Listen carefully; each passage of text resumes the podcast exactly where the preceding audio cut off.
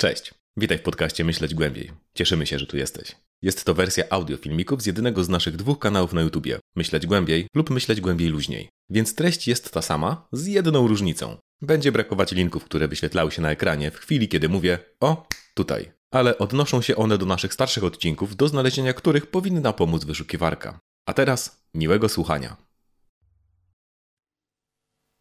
Dzień dobry! Ale nie, Polsko. Ale, ale, nie, ale nie robimy jeszcze tego lewego interesu, bo nas okrzyczą. Po prostu lewy interes się chyba zamknął. Tak połowicznie. Która połowa się zamknęła? W sensie lewa. O, to przykro. Witajcie. E, tutaj myśleć głębiej. Pan i pan S. E, I witamy Was w QA. Jeszcze nie tym QA na 10 tysięcy wyświetleń, tylko QA do naszego poprzednim, poprzedniego filmiku, e, o którym mogliście słyszeć, bo czepialiśmy się tam Kurzgesagta i parę osób czepiało się nas pytaniami. Ale czasem kreatywnymi pytaniami, żeby nie było. Ja nie mówię, że nie, nie kreatywnymi, czy kreatywnymi, czy nie oceniam ich jeszcze. Za chwilę to zrobimy razem. I tyle w sumie słowem wstępu. QA i właściwe QA na 10 tysięcy powstanie w swoim czasie, ale to bardziej jakoś 11 tysięcy, bo ponieważ, bo dużo nam ludzi strasznie się subskrybuje i chyba nie zdążymy zrobić tego QA w czasie przewidzianym. Bo tak jakoś nas zajął taki poboczny projekt pobocznego projektu i no, i się wszystko poprzesuwało. Ale o tym zaraz, a na razie chcemy Wam podziękować za wow, niesamowite przyjęcie naszego poprzedniego wideo, w sensie tego wideo Kurzgesagt, które swoją drogą, jeśli jeszcze nie wiecie, jest w opisie zlinkowane. Chyba ogląda się lepiej niż cokolwiek na naszym kanale i to myślę, że tak lekko ręką ogląda się dwa razy lepiej niż cokolwiek na naszym kanale. Na tyle, że po raz pierwszy zrozumieliśmy, jak to jest, kiedy algorytm naprawdę cię kocha, tak tak cieplutko, tak serduszka cię kocha. Ty nic nie musisz robić, on do ciebie przychodzi, on ci daje śniadanko do łóżka, on ci daje wyświetlonka do łóżka, potem obiad do łóżka, a sobie tak leżysz w tym łóżeczku, jest ci miło i spokojnie. Ale w końcu trzeba nagrać Q&A, więc tu jesteśmy. Q&A w sumie, które nie było obiecane, ale, ale jako, że ponieważ pojawiło się dużo pytań pod filmem, więc jesteśmy tu. I Witamy jest... Was. I tego będziemy sobie czytać pytania i sobie na nie odpowiadać. Jeśli ta forma się przyjmie, to postaramy się robić to częściej. To jest też o tyle ciekawsze, że rzeczywiście często pytania autentycznie dają do myślenia i głupie jak się po prostu zagubią tylko gdzieś tam wiecie w komentarzach. W sensie no wtedy zazwyczaj przeczyta je osoba, która zadaje pytanie, co jest fair, ale poumieszczamy linki do odpowiedzi w oryginalnych komentarzach. Ale fajnie, jeśli usłyszy je więcej osób, bo nie wiem, jest jakaś większa społeczność. I druga uwaga co do czytania komentarzy. E, mamy je troszeczkę oskryptowane, więc będziemy troszkę czytać, troszkę wymyślać odpowiedzi. Zobaczymy, jak będzie to brzmieć w praniu. Tak, to nie jest tak, że my jesteśmy tacy mądrzy na spontanie. Jakby... Dlatego e, live'y tak nam idą, jak idą. Przepraszamy za nie. Aczkolwiek trzeba przyznać, że to jest nasz pierwszy rzeczywiście setup do live'a, jak już ostatnie, z ostatnich ogłoszeń. Siedzimy sobie przed dwoma mikrofonami, każdy z nas przed osobnym mikrofonem. Pozdrawiamy naszych patronów, którzy nam zasponsorowali profesjonalny setup. I zachęcamy do dołączenia do nich, co możecie zrobić o tutaj w opisie. Dobrze, więc musimy zacząć od bardzo, ale to bardzo ważnego i powtarzającego się pytania. Pytanie to: Powinniście przetłumaczyć ten film na angielski i wrzucać go gdzie tylko się da. Myślicie nad startem anglojęzycznej wersji kanału? Hipokryzja super wielkiego kanału została udowodniona. Szkoda, że myśleć głębiej nie ma takich samych lub lepszych zasięgów. Ech, przydałby się kanał Myśleć głębiej w języku angielskim, bo ten materiał jest po prostu świetny, a wtedy by pewnie przyniósł więcej dolars oraz otworzyłby nieco oczy większej Warto byłoby ludzi. zrobić anglojęzyczną wersję tego Ten filmu. film mógłby nabić sporo wyświetleń, jakby wrzucić go z angielskimi napisami. Pomyślcie Przetłumaczcie na angielski. Błagam. Z waszych połączonych mocy powstał oto Think this through. Kanał Myśleć głębiej w wersji angielskiej. na który Was zapraszamy i jest zlinkowany gdzieś w opisie i tutaj. Znaczy, zapraszamy Was w tym sensie, że jakby nie ma potrzeby konkretnie go subować, bo i tak e, treść, która tam będzie, będzie no, tym samym, co powieście tutaj, tylko po angielsku i rzadziej, bo będziemy tam wpuszczać tylko nasze najlepsze kanały. To jest na razie projekt mocno poboczny, także spokojnie, nie zabierze nam dużo czasu. Z normalnego tworzenia wideo, ponieważ w trakcie pisania scenariusza i tak jestem jako tako wolny, więc mogę też robić ten tłumaczone rzeczy na angielski. No. E, tak, a z odkryć okazało się, że o wiele łatwiej idzie składanie wideo, kiedy już wiesz, co masz złożyć, nie? No, to są te rzeczy już powrzucane, tylko kwestia poprzesuwania ich do zasynchronizować z angielską mową. Tyle. Polskie referencje podmienić. Natomiast do czego Was zachęcamy, to to, abyście go wzięli, ukochali i szerowali na swoich ulubionych angielskojęzycznych przestrzeniach. Ale wiecie, może zaznaczyć, że to jest dlatego, że jest taki kanał sobie po polsku i on sobie robił wersję angielską, bo już parę osób się pytało, że ej, jak to jest, że taki ten, że taki nagle pojawił się kanał tak profesjonalnie szkalujący kurtkę z aktów. Tak, jak się pojawił taki polski kanał profesjonalnie szorujący wojną idei. To było podejrzane. Wtedy. A to jest podejrzane teraz. Jak widać, wybieramy sobie coraz wyższe cele. Kto będzie następny? Może pozostawimy to patronom. Mask, mask, mask, mask, mask, mask, mask, mask, mask, mask, mask, mask, mask, mask, mask, mask. Kolejne pytanie, czy nie? Jeszcze nie. A Mask jest chyba tylko troszkę bogatszy od Gatesa teraz, chociaż oni tam się tak cały czas chyba mijają tam w tej topce. Kurczę, nie to potem chyba będziemy musieli Illuminatów w końcu zdjąć. No, nie ma, mnie się pyta, no, że nie mam pojęcia i tak naprawdę co mnie to obchodzi. Jednego i drugiego się ze swoim, w swoim czasie zje. Co? Dobra, to może przejdźmy w takim razie już do pytań. Ale czekaj. Właściwie... Jeszcze miałeś jedną chyba rzecz do powiedzenia. Także teraz jest przerwa na reklamę. Chciałem zasiorbać, ale przerwa na reklamę. Zapraszamy na reklamę. Widzieliśmy, że bardzo zainteresował Was temat solarpunka i pewnie myślicie sobie, kurde, jak to może być w takiej solarpunkowej przyszłości? A może być tam na przykład tak, że gdy na Śląsku zamknięto wszystkie kopalnie, wiele osób myślało, że region zupełnie straci swoją tożsamość. Że początkowo tylko kilka kursów obsługi elektrowni wiatrowych Śląsk stworzy nową historię o sobie.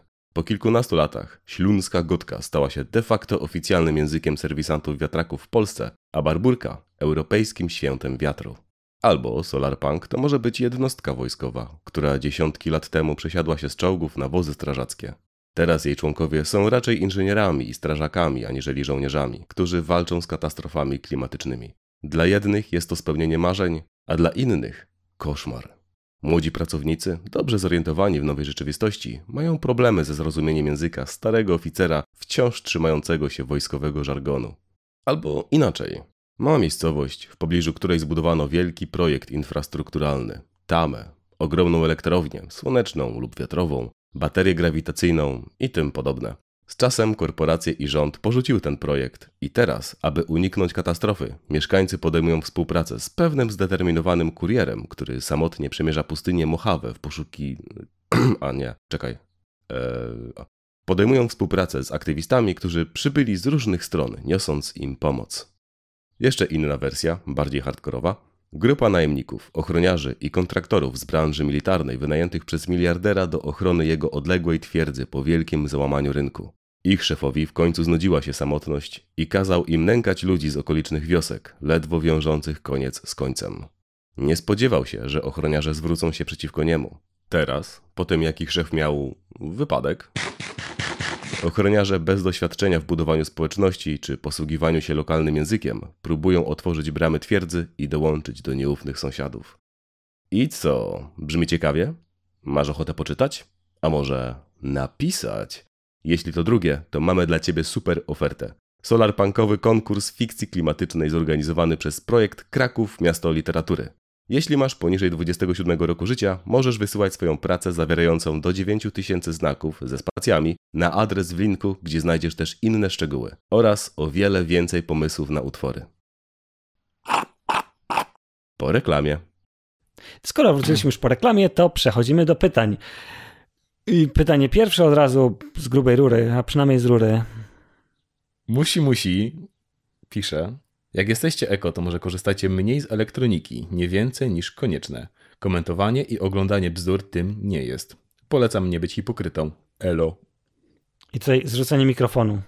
Słyszę to zrzucenie mikrofonu w tym komentarzu. Prosto tak. Pum. Czujesz się zaorany? No, nie. To jest taki trochę Januszowy komentarz. Um, ale dobra, ale okej, okay, rozpracujmy sobie go. Dobrze, możemy wyjść z pozycji y, nie podobać się kapitalizm, ale uczestniczysz w kapitalizmie. Tak, to jest dosłownie ten men, prawda? Krytykujesz społeczeństwo, ale żyjesz w społeczeństwie, ho, ho, hipokryto. Tylko zobaczcie, jak to działa. E, pokazujesz problem, który dotyka wszystkich, bo nie ma innej opcji, na przykład nie ma etycznej elektroniki i tego się nie da rozwiązać, bo jedną opcją jest bycie cyfrowo wykluczonym. I dostajesz odpowiedź.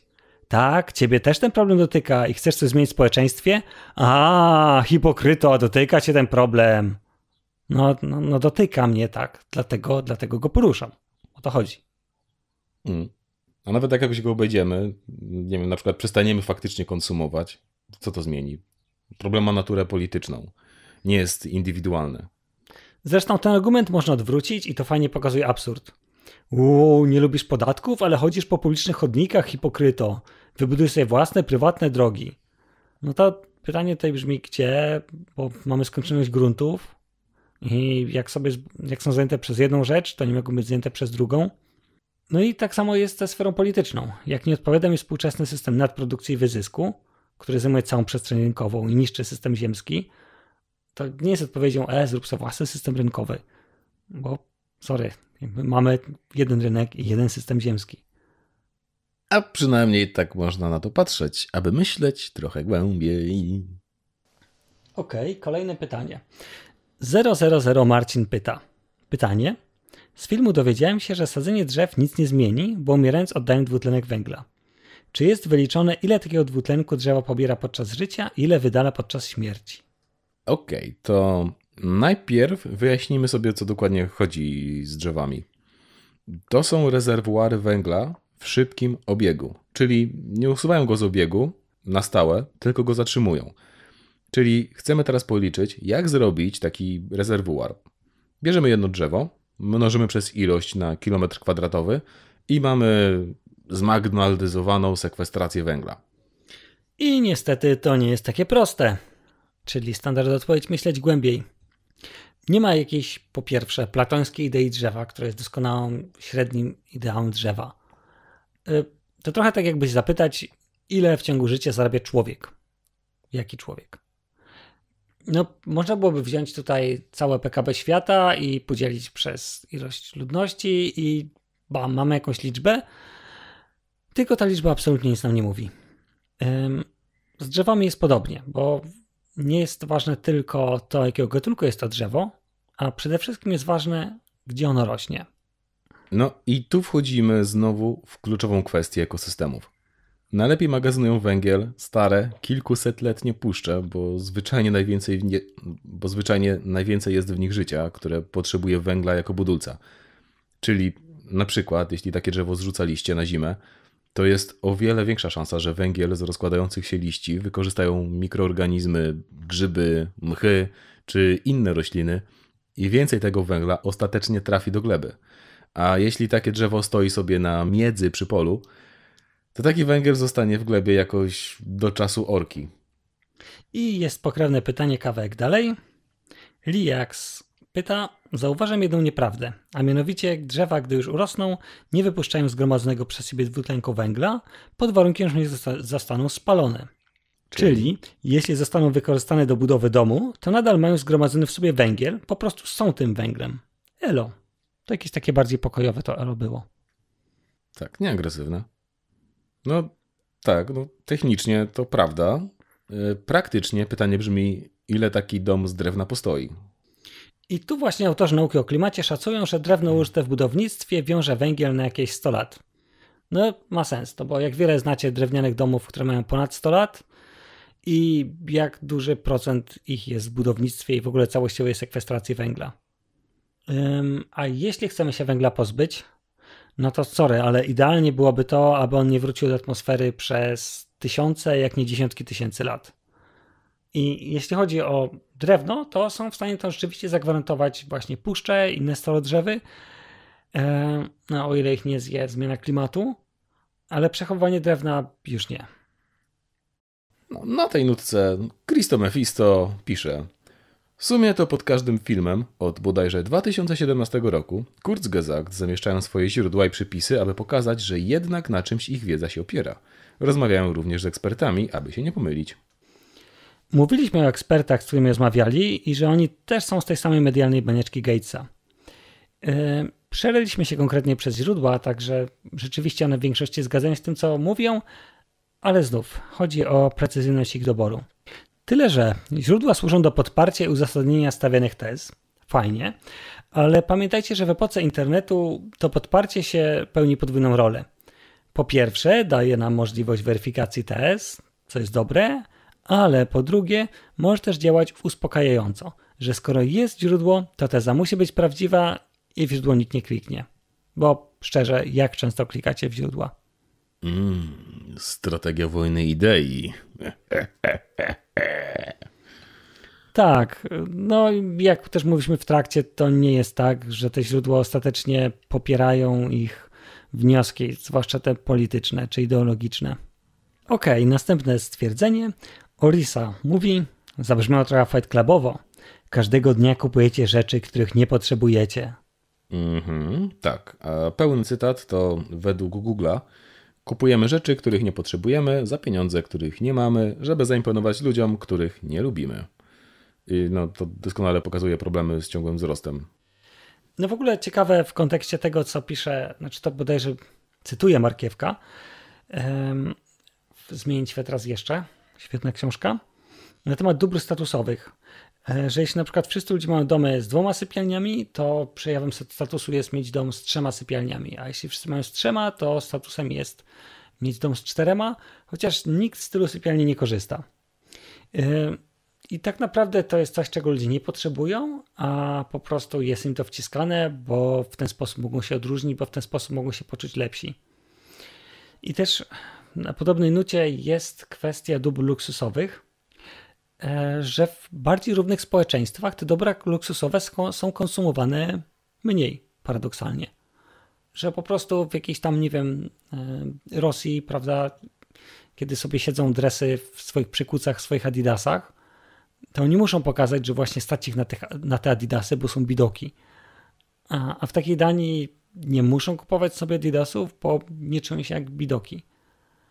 I to jest świetny przykład na to, jak post wzrost może poprawić nam jakość życia, a zmniejszyć ilość konsumpcji, tak? Bo to nie jest tak, że jeśli wyrównamy bardziej społeczeństwo, jeśli pomożemy tym biedniejszym, to oni się teraz poczują źle, że nie muszą sobie kupować markowych rzeczy, żeby komuś imponować. Im po prostu będzie lepiej.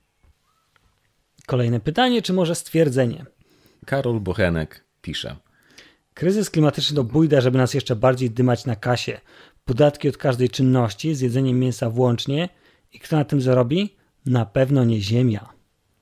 Eee, mm-hmm. Chce się nam na to odpowiadać? No nie wiem, czujemy się zaorani? Czy uprawia się na nas nowoczesne rolnictwo? Dobra, może bez takich odległych referencji z oraniem.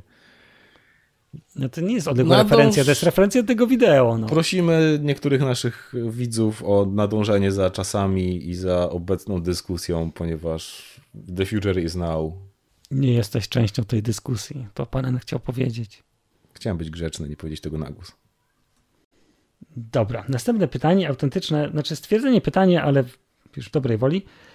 Wojok. Co do punktu 8, to nie zgadzam się między innymi. Po pierwsze, jeśli ktoś żyje w mieście, to po cholerę mu samochód, jak nie wyjeżdża na przykład na działkę. Serio, prawie wszędzie masz albo autobus, albo chodnik. Okej, okay, to się zatrzymam. Ja skomentuję. Jakby mordo szanuję i chciałem, żeby wszyscy mieli twoje podejście, ale czasem to niestety nie jest takie proste. Zwłaszcza jeśli mieszkasz na przedmieściach i musisz dojeżdżać do pracy autobusem, który przyjeżdża raz na pół godziny, o ile przyjeżdża i jedzie 40 minut. Czasem w takich miejscach po prostu prościej jest mieszkać 20 km od miasta i dojeżdżać koleją bezpośrednio do centrum. Ok, punkt drugi. Na wsi nie da się zrobić dobrej komunikacji, autobusy, pociągi itp., bo nie są opłacalne, gdyż liczba mieszkańców jest niska, plus często są to duże odległości. Zwyczajnie koszty przewyższają zysk.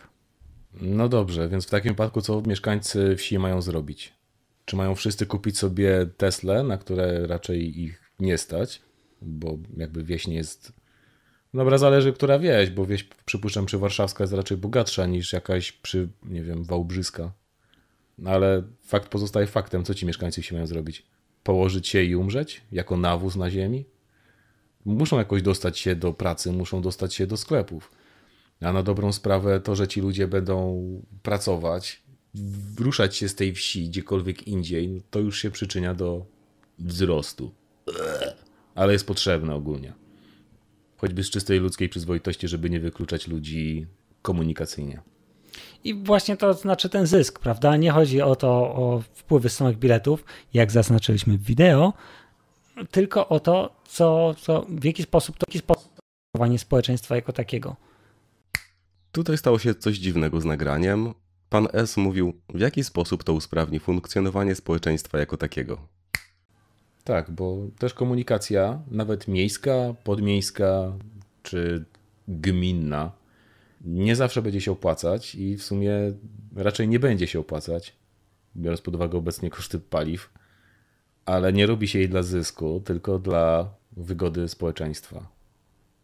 Liak z kolejnym pytaniem. Mało naukowy ten ponad półtora godzinny film, a bardziej polityczny. Jak mamy patrzeć na tubylców i od nich się uczyć? Że nie żyli w zgodzie z naturą? Przecież to nieprawda. Kto wybił wszystkie ptaki moła, przez co wyginęły też wielkie orły? Z jednej strony, no nie popadajmy tutaj oczywiście w mit szlachetnego dzikusa. To nie znaczy, że wszystkie uldy rdzenne żyły super i teraz dokładnie je mamy naśladować. Ale w tym konkretnym przypadku wdałem się w odrobinę dyskusji z komentującym i wypomniałem mu eurocentryzm, jak to na typowego lewaka przystało. A wiecie czemu? Bo zgaduję, że Maorysi osiedlili się na Nowej Zelandii jakoś pod koniec XIII wieku, czyli tak ze 100 lat przed kolonizacją Madery, o której mówiliśmy. Czyli no absolutnie nie mieli czasu ogarnąć lokalnego ekosystemu na poziomie takim, jak ludzie żyjący gdzieś od tysięcy lat. Tylko tak się śmiesznie ubierają, są jacyś brązowi, więc jakoś odruchowo nie myślimy o nich jako kolonizatorach w stylu Kolumba. Dokładnie. No okej, okay, wcześniej nie było tam żadnych ludzi, więc w tym sensie z całą ludnością wolno wpływ obcych, ale to, to już taka semantyka w zasadzie. Swoją drogą to nawiązuje do czegoś, na co zwrócono mi uwagę na Discordzie, czyli że nie wszyscy autochtoni żyli tak w zgodzie z naturą. Taka jest chociażby teoria upadku Majów albo Imperium Kmerów, że wywołali załamanie lokalnych ekosystemów, przez to nie mogli się wyżywić i cyk. I tu trochę wracamy do tego, o czym mówiliśmy wcześniej. Bez kolonializmu nie byłaby możliwa wielkoskalowa destrukcja ekosystemów, bo jedyne co mamy dostępne to ekosystemy lokalne. Czyli albo niszczymy swój ekosystem i mam przerąbane, albo handlujemy z kimś, kto niszczy swój ekosystem i wtedy on ma przerąbane i już nie może z nami handlować, bo go nie ma. No to teraz kolejne stwierdzenie. Zawardo! I see what you did there. And I don't like it. Pisze. Denialiści. Co za piękna nowomowa na przyklejenie łatki ludziom, którzy chcą rzetelnej argumentacji, a nie wycierania sobie buzi nauką. Dawniej chyba takich nazywano po prostu wrogami systemu. No tak. My nie chcemy argumentacji naukowej, chcemy rzetelnej. Niech mówią jak jest. A jak jest? Tak jak ja myślę, że jest. Jak ja myślę, że tak jest i ktoś mówi, że tak jest, no to tak musi być. Ale nie są opłacani. Maciej Walewski pisze: Z góry mówię, że obejrzałem tylko pierwsze 30 minut, bo szkoda było mi czasu na więcej. Wizja świata, gdzie wzrost gospodarczy jest sztucznie ograniczany, a każda w imię ludzkości, klimatu czy właściwie jakiejkolwiek innej wyższej idei poświęca swój komfort życia, jest całkowicie nierealna. Gdyby nie kapitalizm i chęć zysku, to nasi myślący głębiej mieszkaliby dzisiaj w jakimś leśnym szałasie i zbierali jagody, żeby nie umrzeć z głodu. Zamiast tego mogą oni dzielić się z całym światem swoimi odrealnionymi wizjami dzięki powszechnemu dostępowi do komputerów i internetu, ponieważ ponieważ Musk wymyślił wszystko. I jak pamiętamy z poprzedniego tego typu komentarza, mieszkaliśmy wszyscy w chatkach z końskiego łajna. Zanim ktoś nie ogłosił kapitalizmu i nagle mamy Tesla. Bo tak było. Tak, właśnie to musi być niesamowita perspektywa w ogóle tych ludzi, że ja pierniczę, jak ten świat musiał wyglądać w ogóle kiedyś, a wyobraźcie sobie w Afryce, jak tam jest teraz kapitalizm i jest taka bieda jak oni teraz dopiero mogą się wziąć za siebie, to wyobrażacie sobie, co tam musiało być kiedyś, w jakimś takim średniowieczu, zanim tam biały człowiek przyjechał? Ja, oni tak leżeli i umierali z głodu i jakoś nie wiadomo, jak się rozmnażali, może przez pączkowanie, nie wiem. Tak leżąc sobie przed tymi chatkami. No tutaj idea jest taka, że generalnie kapitalizm napędza postęp, bo każdy chce w swoją stronę, ale to jest bardzo wybiórcze patrzenie na ten postęp. W ogóle z całego tego komentarza bije taki piękny realizm kapitalistyczny. To jest taki pean pochwalny. O, na przykład ten fragment. W każdym razie, Trzeba być albo kompletnym ignorantem, albo przesiąkniętym nienawiścią człowiekiem, żeby podważać zasadność systemu kapitalistycznego i negować partii jego nieporównywalny z żadną wcześniejszą formą cywilizacji wkład w rozwój ludzkości. Jakby, mordo, jak bardzo sobie to musisz powtarzać, żeby w to uwierzyć. Dobra, teraz jeszcze przeczytamy jeden fragment. Zamiast tego mogą oni się dzielić z całym światem swoimi odrealnionymi wizjami dzięki powszechnemu dostępowi do komputerów i internetu, ponieważ niezliczone ilości mądrzejszych osób przez lata nad tym pracowały, bo miały z tego zysk. Powszechny system kapitalistyczny to najlepsze, co do tej pory spotkało ludzką cywilizację. Dzięki powszechnej możliwości gromadzenia i inwestowania kapitału, większość kreatywnych czy przedsiębiorczych ludzi ma szansę i co najważniejsze, motywację, by ulepszać świat, realizując i sprzedając swoje pomysły, zarówno w formie produktów, jak i usług. No właśnie, i to jest to, że socjalizm przecież by nie mógł działać, no bo jest ludzie mogą działać bez motywacji zysku. Znaczy, poza Wikipedią i wolnym programowaniem, i piratowaniem, i wolontariatem, i protestami, i pomocą uchodźcom. No i trzeba pominąć wszystkie hobby i wszystkie niskopłatne prace, które ludzie wykonują ideowo, aby służyć społeczności, takie jak bibliotekarstwo, nauczanie czy pielęgniarstwo. No i trzeba pominąć wyniki wszystkich badań nad bezwarunkowym dochodem podstawowym, gdzie okazywało się, że ludzie inwestują w swoje wykształcenie i jest im lepiej. No, no, więc nie ma takich ludzi. Jak to pominiesz? Nie ma. Zostaliśmy zaorani. Zostaliśmy zaorani. Swoją drogą mały plug to jest wzięte prawie centralnie z zajebistego TikToka, Economy Mami, link poniżej. Mm, mami. A, no i oczywiście potem jest fragment, że Hitler był socjalistą i tak dalej, a na końcu, że Kurzgesagt przynajmniej odpowiedzieli, że cztery i że ich rozwiązanie jest możliwe w obecnym systemie ekonomicznym, choć niezgodne z systemem ziemskim. Czyli innymi słowy, w komentarzach myśleć głębiej dzień jak co dzień. Okay. Następne pytanie jest bardziej pytaniem. Mały Rumek uu, pyta. Co do zużycia surowców takich jak żelazo, mam pytanie. Jak do tego problemu ma się rozwój górnictwa kosmicznego i czy są modele, które biorą pod uwagę tę okoliczność? Szczerze, to nawet czołowy fantasta science fiction obecnych czasów, e, sławny Elon Musk, nawet nie myślał o górnictwie kosmicznym. No właśnie, nigdy się nie spotkałem z takim modelem, bo tutaj też tak odpowiedział na komentarz Tomasz Szater.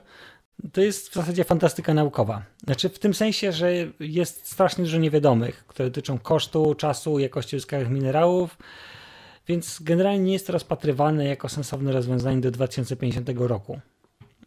Um, nie widziałem jeszcze takiego mocniejszego teoretyzowania na, na temat przyszłej połowy stulecia.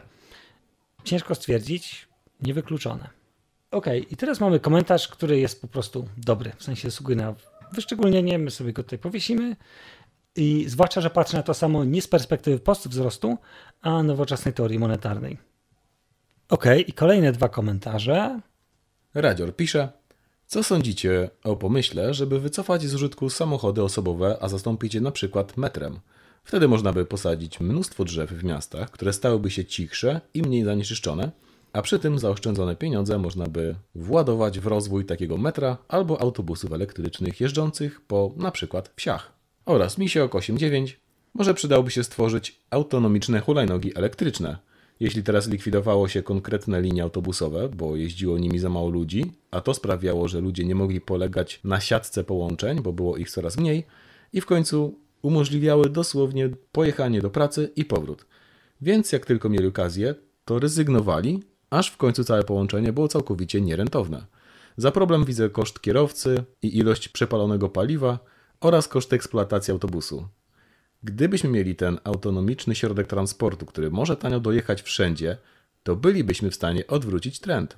Mała platforma komunikacyjna, na potrzeby wyobraźni nazwana hulajnogą elektryczną, mogłaby doprowadzić pasażerów do punktu, w którym ekonomicznie uzasadnionym byłoby przepakowanie ludzi do większego środka transportu, a potem, po dojechaniu do zbiorczego punktu docelowego, ponowna przesiadka na małe platformy komunikacyjne. I to jest fajne, że tutaj mamy dwie odpowiedzi od zupełnie różnych stron. Jedna stawia na wielki scentralizowany transport publiczny, a druga mały i zdecentralizowany. Chociaż dziwnego używa określenia rowery, ale okej. Okay. Oczywiście połączenie e, jest gdzieś pomiędzy, ale nadal warto pamiętać o tym, żeby zmiany w komunikacji koniecznie wiązały się ze zmianami w planowaniu miast. Idealnie tak, żeby te podstawowe usługi były dostępne względnie blisko, nawet dostępne na piechotę. I też ważne są zmiany systemowe, czyli żeby praca w miarę możliwości była zdalna bez konieczności dojeżdżania do biura, jeśli nie musimy w nim być. Ale właśnie dokładnie o takie rozkminki nam chodzi.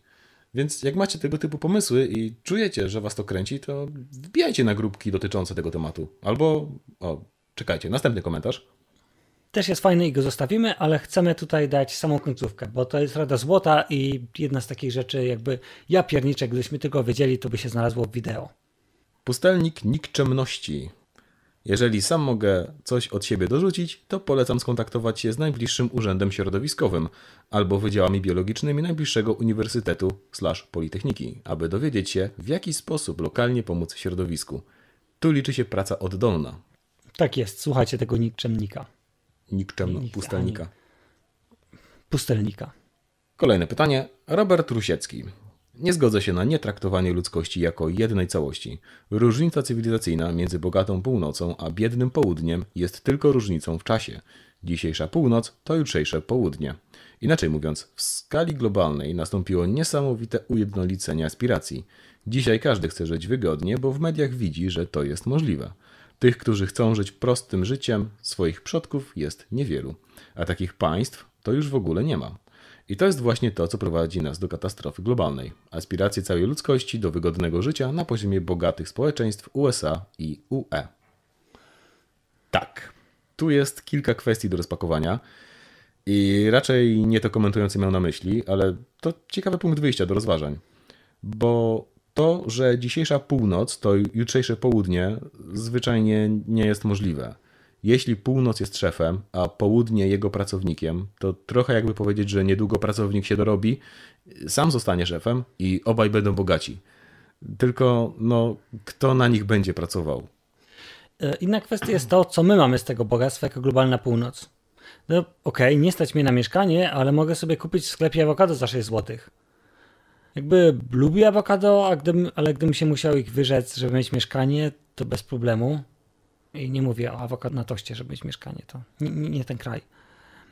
Tylko jakoś właśnie posiadanie własnego dachu nad głową kojarzy mi się bardziej z wielkim bogactwem. Tylko niestety, spora część tego bogactwa północy tak wygląda. Jakby ludzie mają masę pierdół, które może są wygodne, ale których nie potrzebują esencjalnie, a elementarne potrzeby nie są uspokojane. Mieszkania, wolnego czasu, stabilności życiowej, by założyć rodzinę i tak. No ale wiadomo, na Insta czy na Facebooku wszystko wygląda fajnie, wakacje z rodziną, śniadanko, trening. Podobnie wygląda to w mediach. I teraz od strony aspiracji to ma pozornie sens.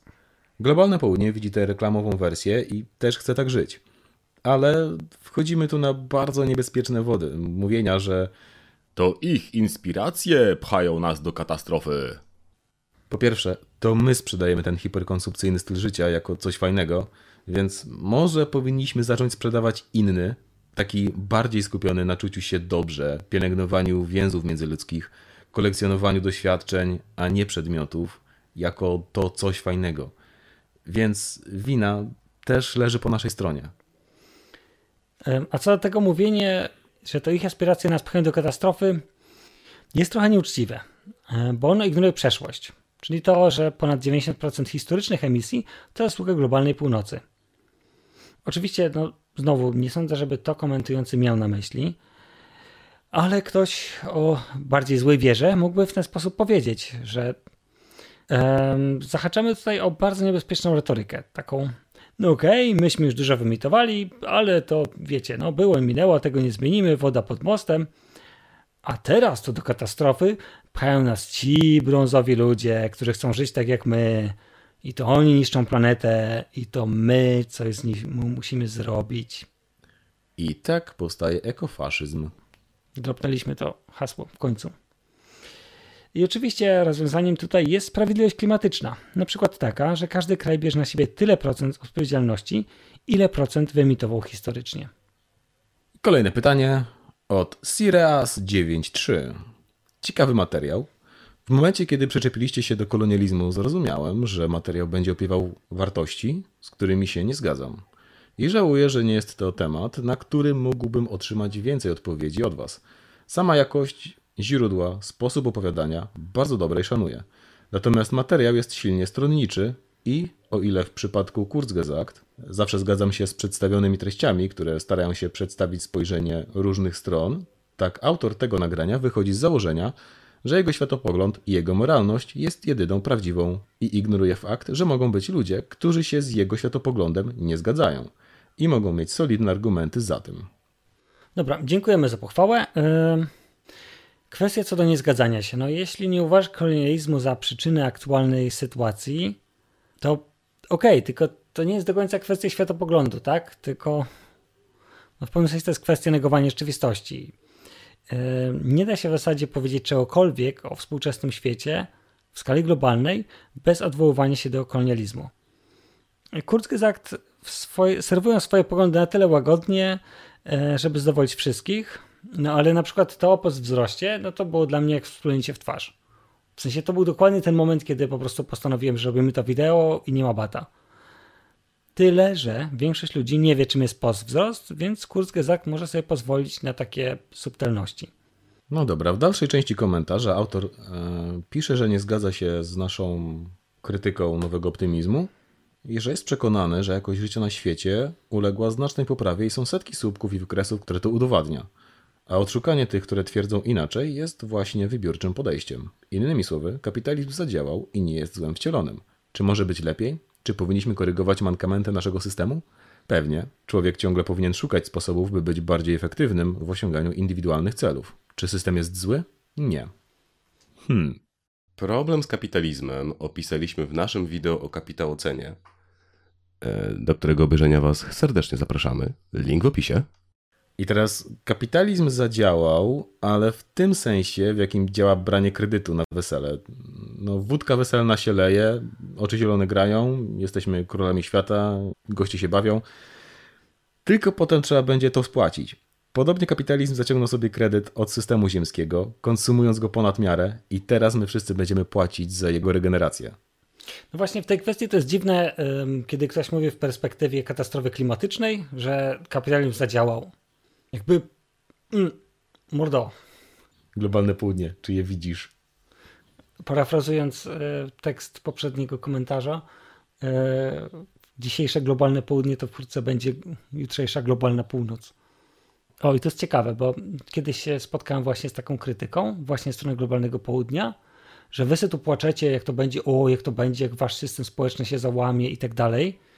I wy sobie snujecie takie wizje, jakie my mamy na co dzień to, co dla Was jest taką totalną katastrofą zniszczeniem wszystkiego, to jest nasza codzienność. A nasza codzienność stanie się przez kryzys klimatyczny, już przez kryzys klimatyczny, staje się jeszcze gorsza. Ale no, kapitalizm zadziałał, jeśli jego celem było wykorzystywanie słabszych narodów do bogacenia się silniejszych. It just works. It just works. Patryk Patryk pisze, Paranoik z dwubiegunówką i pewnie jeszcze jarasz trawę, do tego foliarz i antyszczep. Teraz powiedz albo powiedzcie szczerze, ile rzeczy trafiłem po samym tytule, gdy piszę to i zostało mi jeszcze 4 sekundy reklamy, zanim ten film się zacznie. Czekaj. Paranoik, jeden, z dwubiegunówką, dwa. Pewnie jeszcze jarasz trawę, do tego foliarz i antyszczep. Mamy bingo złożone z pięciu punktów. Takie jednowymiarowe bingo. Eee, no jeśli o mnie chodzi, to jest 0 na 5. Nie jarałeś kiedyś trawy? Nie jaram teraz. Od ponad pół roku jestem czysty, panie. Od, ale, od ale, sierpnia. kiedy, ale kiedyś jarałeś.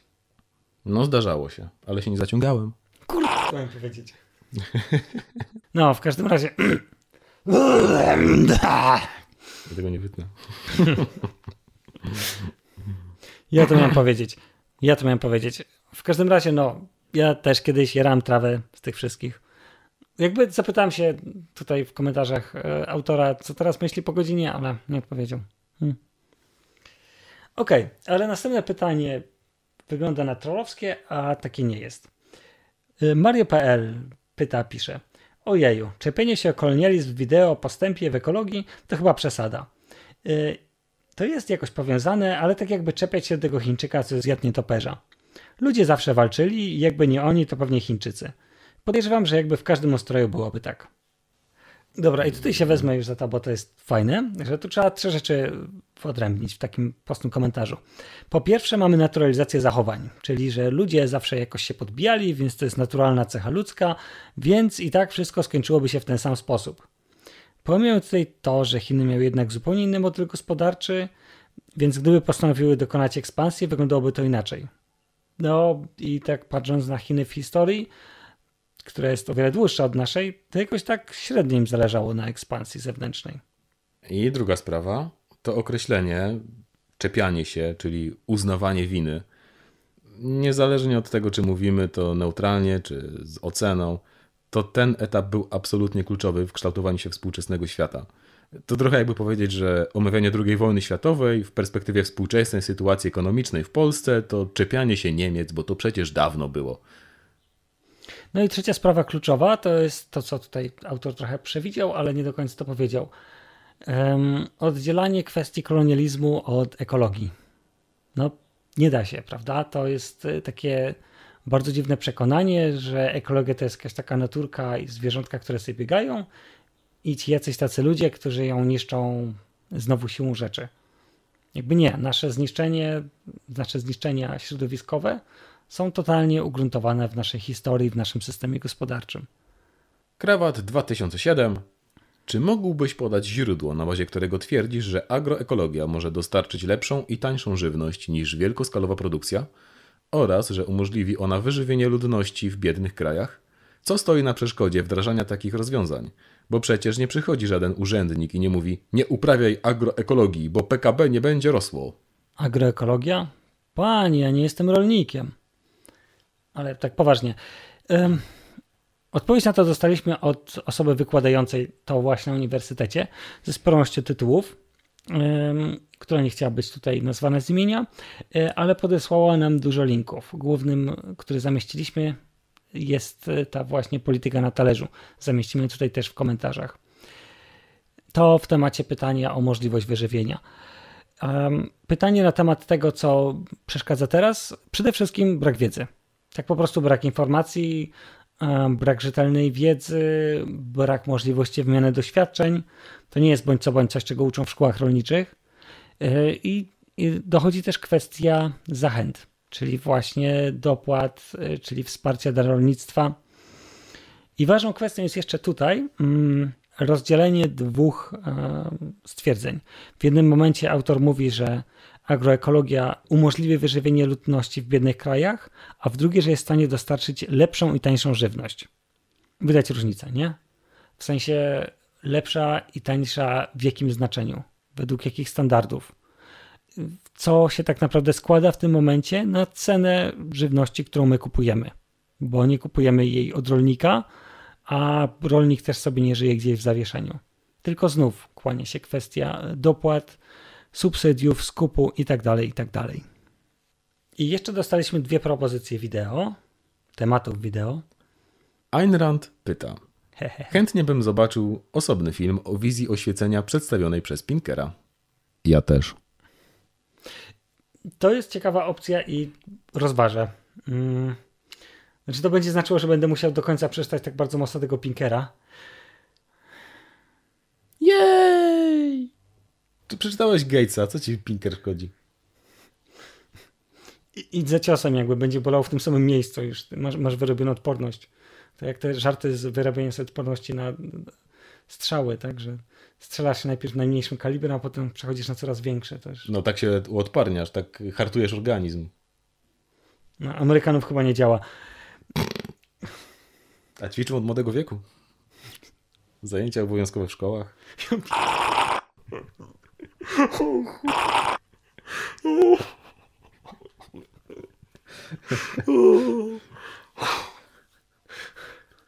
Dobrze, kochani.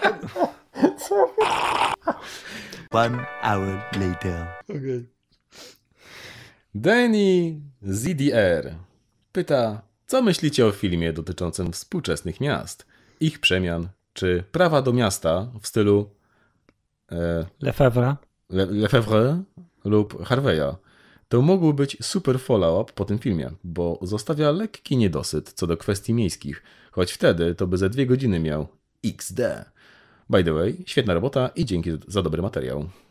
Dzięki za dobre pytanie. Dzięki, to jest bardzo obiecująca opcja. Mm, chociaż przyznam, że tak Lefebvre kojarzę e, dosyć hasłowo, mm, ale jak najbardziej się nad tym zastanowię. Zwłaszcza, że to fajnie by pasowało w ten vibe, na który teraz chcemy się przestawić, czyli właśnie takie trochę lżejsze tematy klimatyczne. Okej, okay, to tak zamykając to pytanie, to jeszcze ostatnia taka przemyślenie na koniec. Hej, hej, tutaj pan N. E, w trakcie nagrywania zapodział nam się jeden komentarz, na który chcieliśmy udzielić odpowiedzi, więc nagrywam go sam i wkleję tutaj na Hama, bo kto mi zabroni. Krawat 2007 pisze. Obejrzałem cały filmik i niestety nie mogę podzielić entuzjazmu innych komentujących. Do półtora godzinnego filmu komentarzy zebrałoby się dużo, ale koncentruję się na końcówce i porównaniu ekomodernizmu z solarpunkiem. Każdy z omawianych punktów rodzi wiele pytań, poniżej tylko niektóre z nich. Pierwsze. Ważniejszy od wzrostu jest lepszy podział i wykorzystanie tego, co już mamy. Jaki model działania jest w takim razie preferowany? A. Państwa bogate transferują część swojego bogactwa, czyli realnie biednieją, do tych biedniejszych, tak żeby średnio wyszło porówno. B. Bogate państwa przestają się rozwijać, dopóki biedne się nie wzbogacą i nie dogonią bogatych. C. Każdy stara się rozwijać w miarę swoich możliwości. Okej. Okay. Podchwytliwe pytanie, więc pominiemy. Bo z wcześniejszej części wideo dobrze można wywnioskować, co mamy na myśli przez podział. I że nie będziemy tylko między granicami państw. Tak, wydaje się, że C jest jedyną rozsądną odpowiedzią, ale zobaczcie, ile jest założeń. Pominięcie wszystkiego, co mówiliśmy o postwzroście, że państwa transferując pieniądze stają się realnie biedniejsze, czyli że relacje międzynarodowe to gra o sumie zerowej. Taka, w której jak jeden zyska, to drugi straci, że jest jeden model rozwoju, że w C wszystkie państwa rozwijają się w swoim tempie, w próżni i bez wpływu innych i tak dalej. To są te ukryte założenia, o których tak często mówimy. Ok. Punkt drugi. Możliwość rozprężenia wzrostu od wpływu na środowisko. Jak rozumiem, ten punkt zostawiliście bez komentarza, ponieważ Solarpunk nie ma w tym względzie żadnej opinii. Bo albo można się z tym punktem zgodzić, albo można się nie zgodzić. No, zostawiliśmy bez komentarza, bo to podstawa istnienia Solarpunka.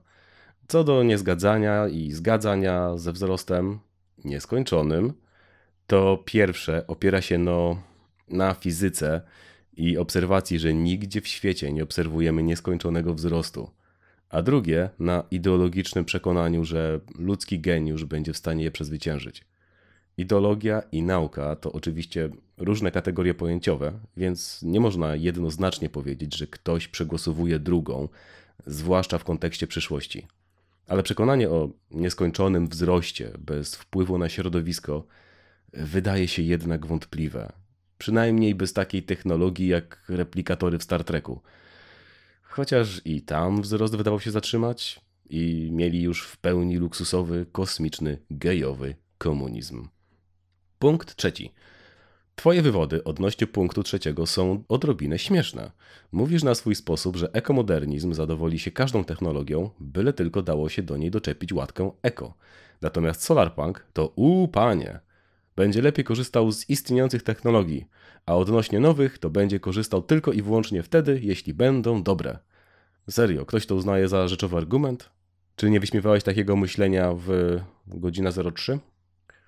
Czyli jak rozumiemy, skrytykowaliśmy ekomodernizm za naiwne przekonanie, że w przyszłości ludzkość będzie dobrze korzystać z każdej technologii, a pochwaliliśmy Solarpunka za to, że ludzie naturalnie będą wiedzieć, jaka technologia jest dobra i będą dopiero wtedy z niej korzystać. Okej, okay, może się niejasno wyraziliśmy. Główna różnica jest taka, że ekomodernizm pomija rolę polityki, czyli że polityka się nie zmieni, a nauka nas jakimś cudem zacznie zbawiać. Natomiast absolutną podstawą Solarpunka jest konieczność politycznej zmiany i przeskalowania hierarchii wartości. I to dopiero doprowadzi do tego, że będziemy wiedzieć, jak lepiej korzystać z technologii. Jasne, Solarpunk nie mówi, jak mamy dokonać tej zmiany, ale pokazuje jej konieczny warunek, który ekomodernizm zupełnie pomija. Punkt czwarty. Nie rozumiem, na czym niby miało, miałoby polegać negowanie termodynamiki przez ekomodernizm. Jak rozumiem, wielkim plusem Solarpunka jest świadomość granic. W takim razie, czy jesteśmy w stanie powiedzieć, ilu ludzi może żyć na naszej planecie? Czy ta liczba zależy od stopy życiowej? Czy rozwój technologii sprawia, że ludzi może na Ziemi żyć więcej czy mniej? A może, żeby się dowiedzieć, gdzie jest granica, trzeba do niej dotrzeć? Czy już do niej dotarliśmy, a może przekroczyliśmy? Czy dotarcie do granicy to kwestia do wykazania ujęcia w liczbach, czy jednak kwestia opinii? Przez granicę mieliśmy na myśli najlepszy, czy najpopularniejszy model, jaki mamy granic planetarnych. Oczywiście liczba ludzi zależy od ich stopy życiowej i ciekawe jest to, że w kontekście niektórych krajów mówi się o biedzie, z której trzeba ludzi wyciągnąć, a w innych o przeludnieniu. No i to w sumie fajnie się złożyło, bo możemy zaproponować książkę Kate Raworth Ekonomia obważanka, która jest dokładnie o tym, jak utrzymać gospodarkę pomiędzy przekroczeniem granic planetarnych z jednej strony, a zaspokojeniem potrzeb ludzkich z drugiej. To jest sposób odkrycia limitu populacji na planecie, który będzie pasować do aktualnego rozwoju cywilizacyjnego. Bo to żadna sztuka upchnąć na planecie biednych ludzi, ani zeżreć planetę ludźmi bogatymi. A jeszcze uwaga co do wykazywania ujęcia w liczbach i kwestii opinii. To jedno i to samo, bo ostatecznie wszystkie rozwiązania społeczne będą kwestią opinii na temat tego, co możemy zmienić w społeczeństwie, a czego nie. I ostatni, piąty punkt. Czy europejski, łamany przez zachodni model życia jest lepszy niż inne? To oczywiście kwestia kryteriów niż oceny, ale fakt, że jednak większość ludzi na świecie wolałaby żyć w Europie, a nie gdzie indziej, o czymś jednak świadczy. Dodatkowy problem polega na tym, że jak podejrzewam, większość ludzi z krajów trzeciego świata jest gotowa zaakceptować dalszą degradację środowiska w zamian za udogodnienia w stylu bieżąca woda w kranie, toaleta w domu, ciepła woda w kranie. Tu znowu wchodzi kwestia założeń. To, że większość ludzi wolałaby żyć na zachodzie, nie musi znaczyć, że jest tam o tyle lepiej, tylko że wreszcie świata jest tak źle. Co nierzadko wynika z interwencji Zachodu, czy to militarnych, czy ekonomicznych, jak choćby program strukturalnego dostosowania Międzynarodowego Funduszu Walutowego i Banku Światowego, które generalnie sprowadzają się do tego, że biedniejsze kraje muszą otworzyć się na zagraniczne rynki, co dusi powstającą lokalną produkcję. Co do ciepłej wody w kranie, to jednak zachodni standard życia jest trochę wyższy, więc nie do końca trafione porównanie. No i trzeba jeszcze zaznaczyć, że wiele krajów globalnego południa już doświadcza katastroficznych skutków zmian klimatu. Więc indyjscy rolnicy, którzy kolejny rok nie mają co jeść z powodu suszy, albo przesiedleni powodzianie z Bangladeszu, mają praktyczną lekcję z tego, że jest stopień degradacji środowiska, którego nie wyrównają udogodnienia. Ok, i to wszystko w temacie tego komentarza. Wracamy do programu. Tak się śmiesznie złożyło, co nam parę osób zwróciło uwagę, że y, tuż po naszym wideo swoje wideo wydał Badem Panada na temat y, też tego jednego z tych filmików. Specjalnie unikaliśmy oglądania go, co, o czym mówimy w wersji angielskiej, żeby się nie sugerować, żeby nie umieścić tam w niej coś. Tak generalnie, no okej, okay, on podszedł od, do tego od swojej strony, ale jedna rzecz, która mi się osobiście bardzo w tym nie podobała. Ja byłem na spore ilości protestów klimatycznych, słyszałem sporą ilość przemówień i naprawdę jakby rozumiem, że jest taka pewna potrzeba, ale słuchanie przez 20 minut tego, że tak naprawdę jest źle, tak naprawdę mam przechlapane, tak naprawdę nie ma już nadziei, albo nadzieja jest lekka i z jedynym call to action na końcu, że macie się wkurzyć i wymagać więcej, jest męczące. Tak przynajmniej osobiście dla mnie. Oczywiście zgadza się, znowu Empanada się zajmuje innymi kwestiami, nie zajmuje się kwestiami klimatycznymi, tylko właśnie nam zależy na tym, żeby już nie szerzyć takiego dumeryzmu, tylko właśnie dać jakąś nadzieję. Dlatego ten fokus na Solarpunka i dlatego następne wideo po Q&A na te już 11 tysięcy subów będzie pewnie dotyczyło Solarpunka, a konkretnie będzie odpowiedzią na pewien e, reakcyjny wideo esej, który ukazał się ostatnio w polskiej przestrzeni lewicowej. No, ale nie uprzedzajmy faktów. Lewica infighting, dobra. Ale nie, nie, żart, żartuję oczywiście. To był e, bardzo fajny jest ten wideo esej. Oczywiście chodzi o mistycyzm popkulturowy. Jego esej o Solarpunku, link też w opisie. On napisał to ze swojej perspektywy, my się tego odniesiemy ze swojej perspektywy. I będziemy mieć wsparcie. Dużo wsparcia. No dobra, to wszystkie pytania, jakie nam tutaj przygotował pan S, abyśmy wam odpowiedzieli na nie. I mam nadzieję, że wam się podobało i jesteście super szczęśliwi i jest wam cieplutko i nie wiem, macie kotka na kolanach i w ogóle, w ogóle super. Picie dużo wody, przytulcie mamę. Swoją.